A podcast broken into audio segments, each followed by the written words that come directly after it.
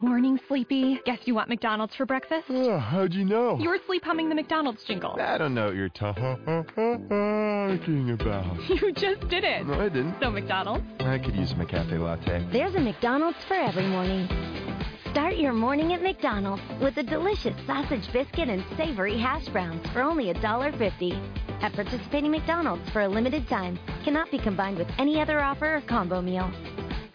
Mm-hmm. How do you not hear that? Blog Talk Radio.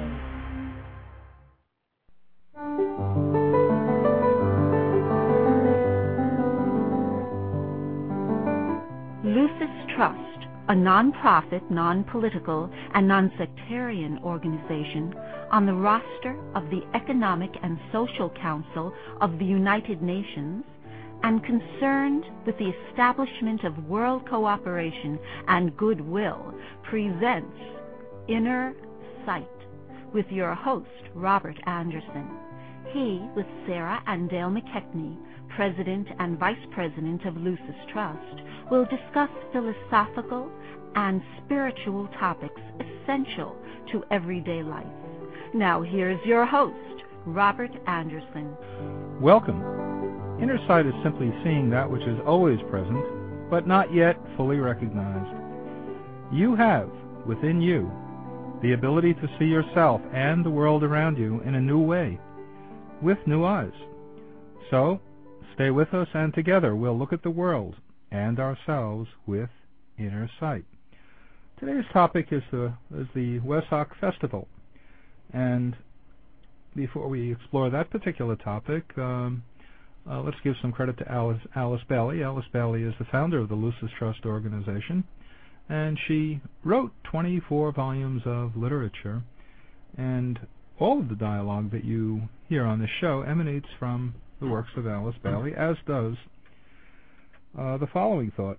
Year after year, ever since the Buddha achieved his goal of illumination, an effort has been made to increase the flow of enlightenment into the world and to throw the light of wisdom, experience, and understanding into human minds.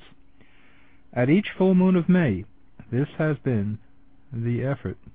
Well, that certainly is a noble effort that all of humanity needs. Um, can you describe the uh, Wesak Festival? I'll try. Um, it's the major uh, Buddhist festival each year. It's celebrated in all um, parts of Asia where there are Buddhists, of whatever um, uh, aspect of Buddhism they may follow, the Hinayana or Mahayana traditions, uh, every Buddhist knows about Wesak. And it's the the festival uh, that is coordinated with in in Buddhist lands with the full moon of May.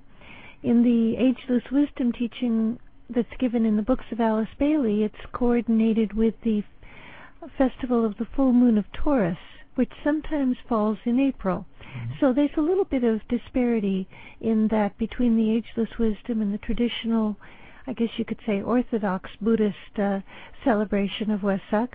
But this year, both the full moon of Taurus and the full moon of May uh, coincide in May, and it will be held on uh, Thursday, May 15th this year. It's the the festival on which the Buddha, according to Buddhist belief, achieved his enlightenment, uh, sitting under the the Bodhi tree.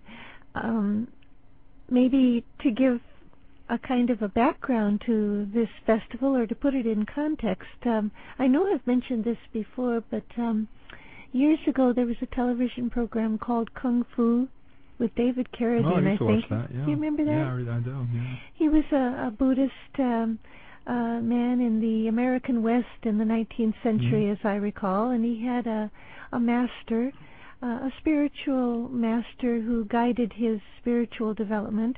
And I can remember one program. This must have been in the very early 70s, when he was um, he was called Grasshopper by his mm-hmm. teacher, and he was determined to attend the Wesak Festival. That was the first time I'd ever heard of it, and then I came upon the term in the writings of Alice Bailey.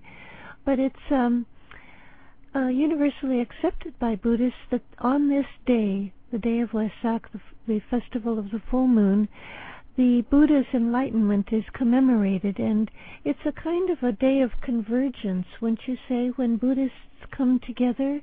That film that we've seen of the Tibetan pilgrims Mhm. journeying to Mount Kailash is another example of convergence. Right. We have a uh, videotape that was made some years ago by a friend of ours that actually went to Tibet. An Australian filmmaker. Right. And um, he went to this valley in western Tibet around this very sacred mountain called Mount Kailash. And it's a sacred place for the Tibetan. And each year at this time of the year, uh, during this festival, pilgrims from all over Tibet uh, and that region of the world uh, assemble in this valley, and uh, they have a, a celebration. And uh, They make an arduous journey, some of them, right, walking. they they walk and they come by car or truck or by Donkey? ho- horseback or whatever. but they they all manage to show up at this uh, very isolated valley way up in the mountains in uh, western Tibet. And it's a very sacred um, time for the uh, Tibetan, but it, it's not just for Tibetans. It's it's for any Buddhists in the world or for anyone actually, because our film crew that came there were not uh, Buddhists by any means, but they were uh, allowed to come in and film it, and uh, many lamas were there, and it's around this big sacred mountain called Mount Kailash.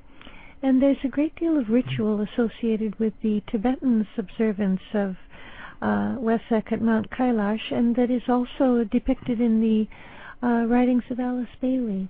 The film that you're mentioning showed them um, in movements around the foot of the mountain and converging in various formations and prostrating themselves in, um, I guess you could say, in prayer, in obeisance to Mhm. divinity. Uh, it was very inspiring to see it, and that also is described in the writings of Alice Bailey that this festival of Wesak is a time when human beings can participate along with great spiritual beings who form, a, I guess you could say, um, a channel of energy flow that uh, is set up in order to release the energy of enlightenment into human consciousness. And uh, the writings of Alice Bailey say that at this moment each year the Buddha returns to humanity in his spiritual body, not physically, but in his spiritual or etheric body he returns Mhm. briefly to this sacred valley in uh, the Himalayas. It may very well be Mount Kailash, as the Tibetans believe. We don't know, but he returns for a moment, bringing the blessing of Shambhala.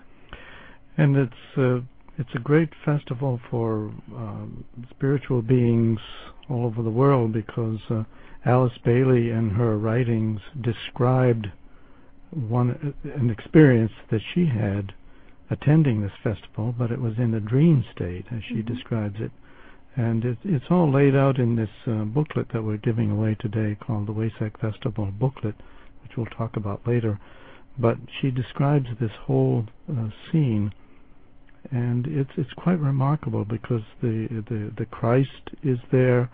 Uh, the many of the, uh, The great masters. masters of the wisdom are also present, and many disciples and initiates are there in whatever state, whether it's in the physical state or in a non-physical state. So that all they all know their place in this great festival, and before the Buddha arrives, there are there is chanting and mantrams and uh, uh, formations that uh, evoke uh, powerful energies. And at the time that the all of this is a build-up to the Buddha's arrival, which he, he comes in uh, off from off in the distance. And as, this is as it's described by Alice Bailey, by the way. We haven't I haven't seen it myself personally, but uh, um, this is her description, and uh, it, it's it's a very powerful scene that happens because the Buddha arrives and he hovers over this assembled group and uh, bestows his blessing on the on the um, assembled people there, and then he departs. And the whole thing happens very quickly, but it's his blessing has been given to the world and the energies pour through the assembled group into humanity. Dale and I were discussing um, before this program how much to say about this festival, and to be honest, I'm always uncomfortable describing it because I feel that it um, it's futile to try to put into words concepts and um, spiritual recognitions and experiences that one hasn't uh, um, undergone personally. It um, it brings a kind of a skepticism to the concrete mind, uh, a tendency to analyze and uh, perhaps uh, second guess. But the best uh, we can do is suggest that people read more about it in the booklet that we have available, and if they find that it evokes their intuitive recognition and response, that's the best way to understand it. But in summary, I, I, guess the most significant thing about this return of the Buddha each year is that he brings what's called the touch of Shambhala, which is the energy of the will, the spiritual will. And I think all of us would agree that humanity is in bad need of the spiritual will if we are ever to get ourselves out of the present uh, impasse and state of wrong relationships that exist among so much of humanity.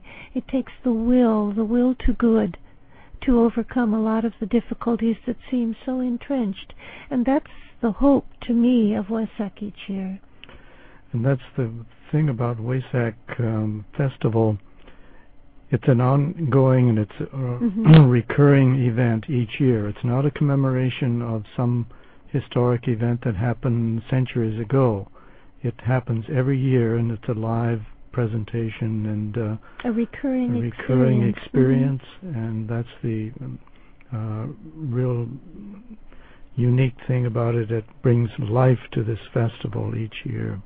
The other aspect of it, the convergence, which I mentioned, the convergence of the Tibetans who go to Mount Kailash, um, the convergence of people like uh, the fellow on kung fu who wanted to attend, and we've seen films, by the way, in Burma and Thailand and um, Taiwan, I believe, where uh, Buddhists also come together at this time for this observance.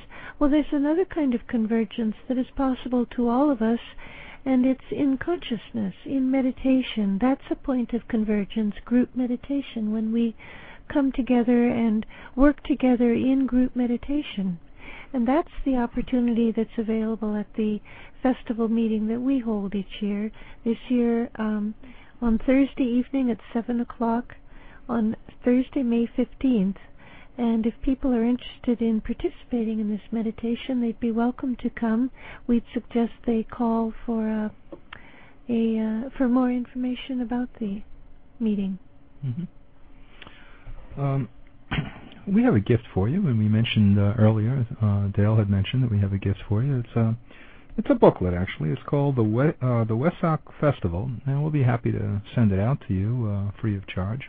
Uh, just give us a call on our toll free number. It's one eight six six six nine five eight two four seven.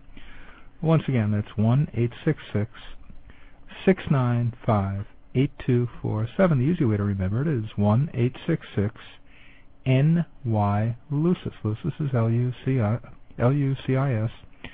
And just think of 1 866 NY Lucis.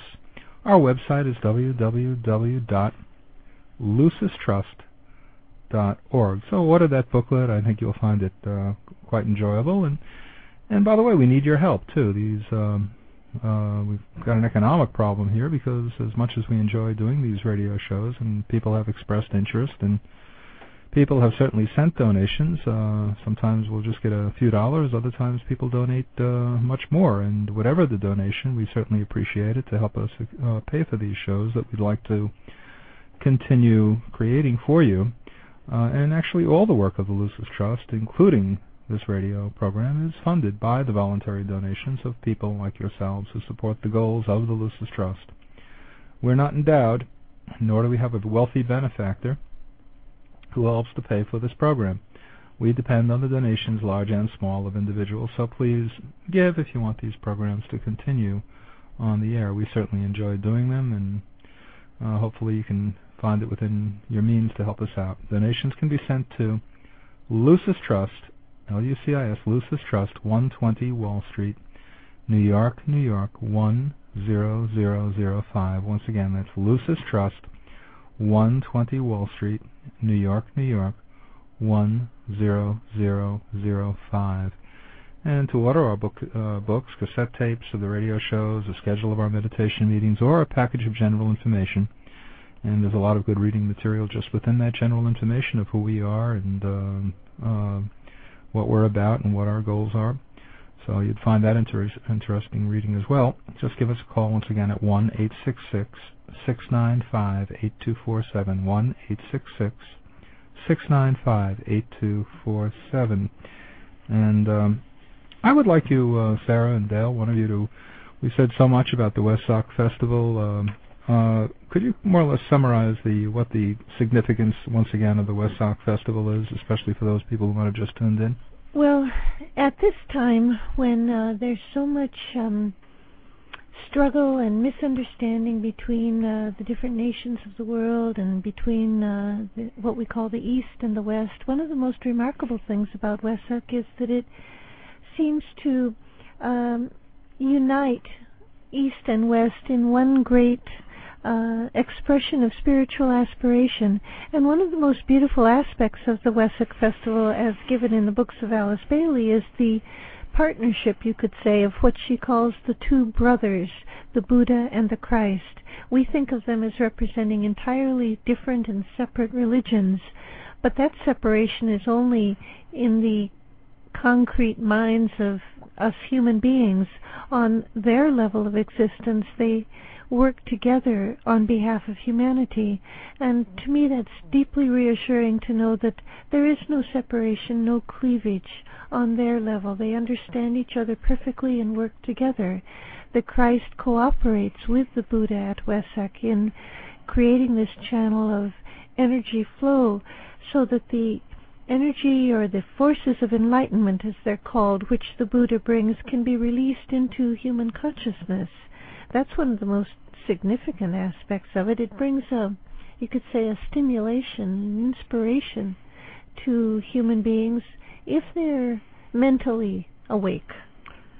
Yeah, I think that's the the unique part about it that Westerners have to realize that this, even though it's traditionally been an Eastern festival, festival of Wesak, it's really a festival that is meant for all humanity because the energies that are available that are that are channeled in through the Buddha and the Christ uh, those energies are distributed to all humanity regardless of what one's religion is. It, it's not a it isn't a question of religion to these um, individuals. It's stimulating energy that's poured into human consciousness at this time of the year and so uh, we in the West have to uh, begin to look at the value of this uh, great festival and see it for what it is as a great uh, coming together, as you just said, uh, convergence of uh, East and West people all over the world coming together. One of the interesting things about these forces of enlightenment that are released each year at this festival is that they affect the minds of human beings.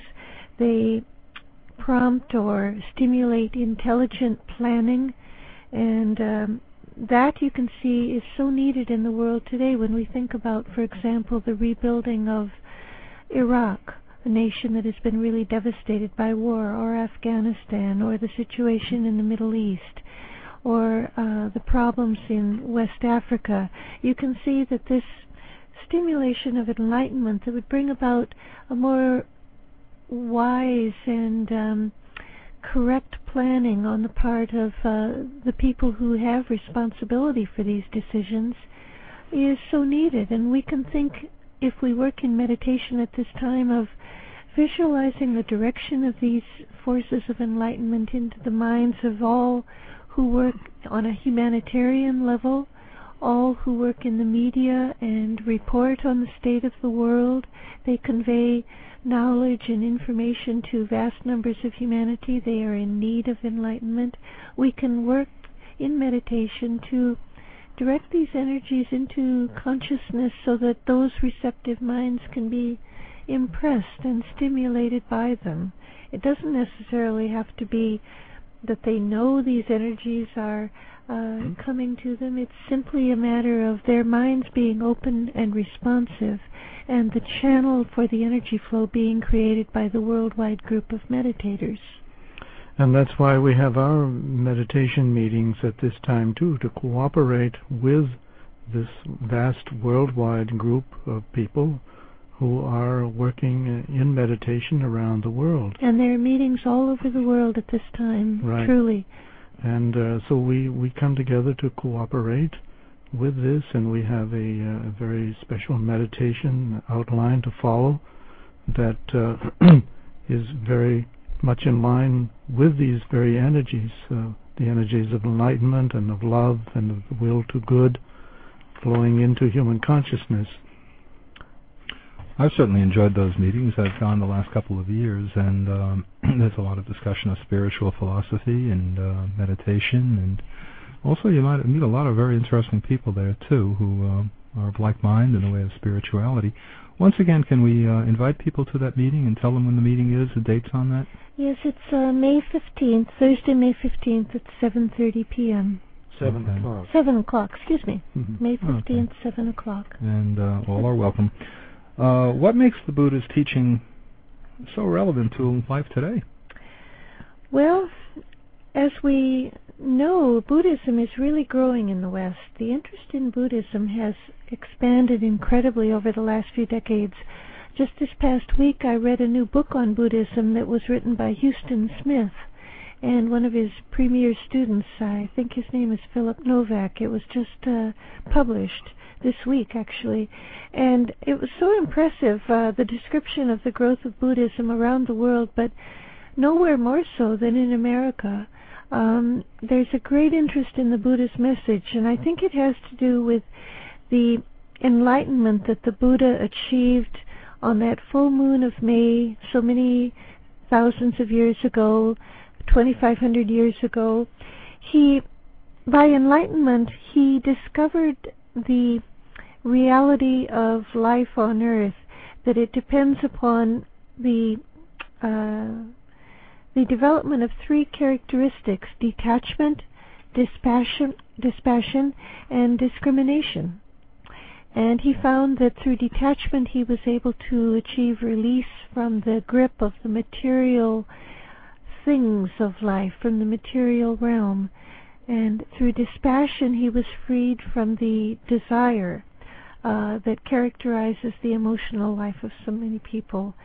And through discernment, his mind was able to choose freely and wisely uh, how to live. And this was his message that he spent the rest of his life teaching. It is given in the uh, Four Noble Truths and the Eightfold Noble Path of Buddhism. People respond to this because it's a message for how to live free of suffering, free of desire.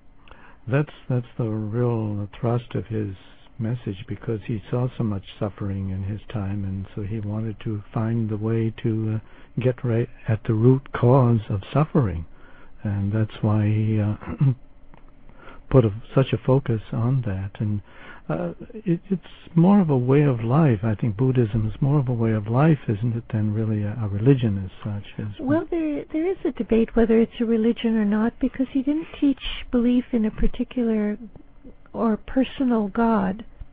And so people who are oriented to that kind of religious um, um, persuasion doubt that Buddhism is a religion, but I believe that it is a religion. It's um, it's uh, a path that leads to divinity. It's also a path that leads to um, earthly living, skill in living uh, in the world.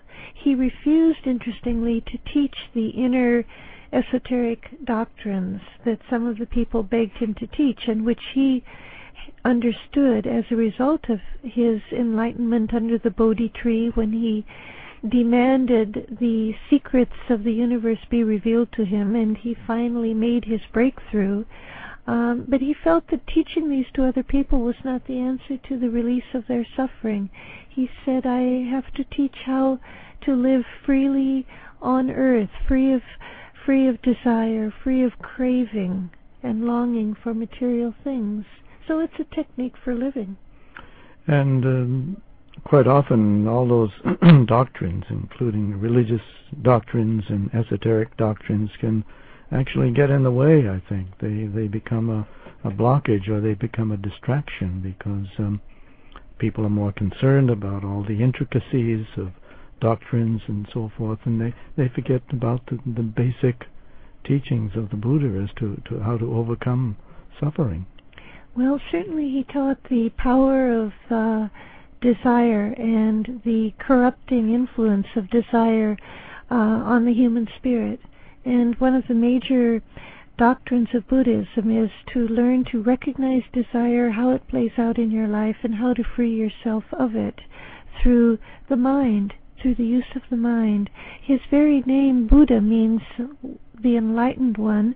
When he was asked what he was, he said, I am awake. And that is what he wanted all of us to be awake to the reality of life, which is that everything is transitory, everything comes to an end, and um, we have to be prepared to let it all slip through our fingers, knowing that on another level, the ocean of being endures, and we are all a part of it and return to it. To me, that's the essence of Buddha's message.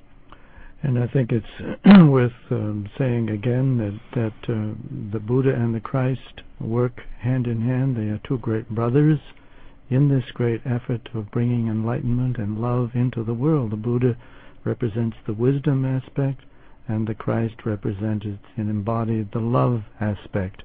And the two of them together represent one great energy of love and wisdom.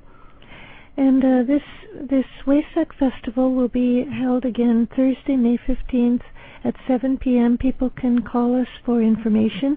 The following weekend, the 17th and 18th, is our annual conference, and they're welcome to come.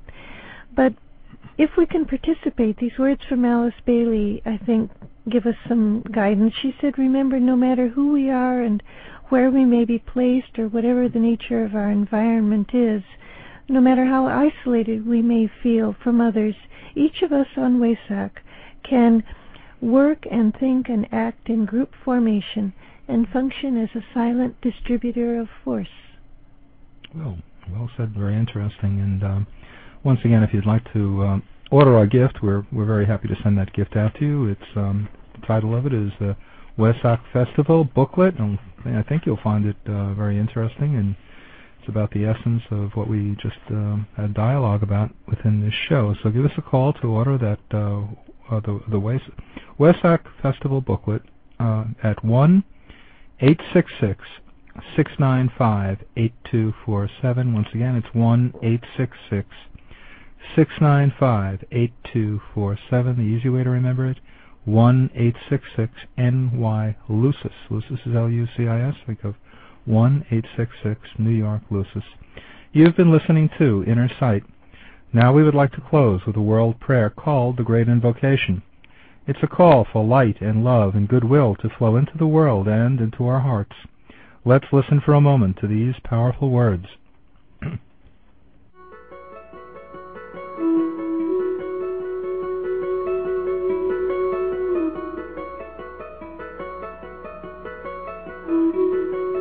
From the point of light within the mind of God, let light stream forth into human minds. Let light descend on earth.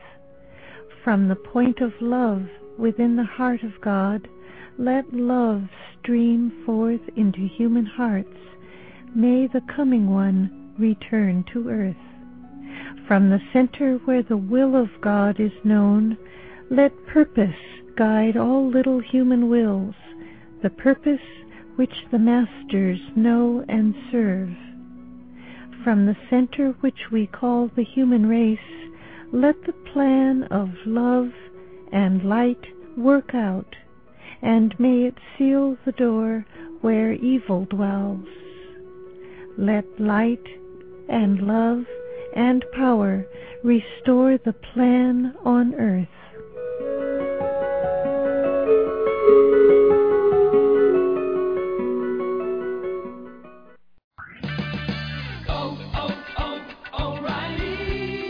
By any of the 40 Austin area O'Reilly Auto Parts stores where you'll find everyday low prices on the parts you need to keep your vehicle at its best. Our guaranteed low prices ensure you're always getting our best deal. In fact, we'll match any auto parts store's price on any like item. O'Reilly Auto Parts. Better parts, better prices every day. Oh, oh, oh, O'Reilly Auto Parts.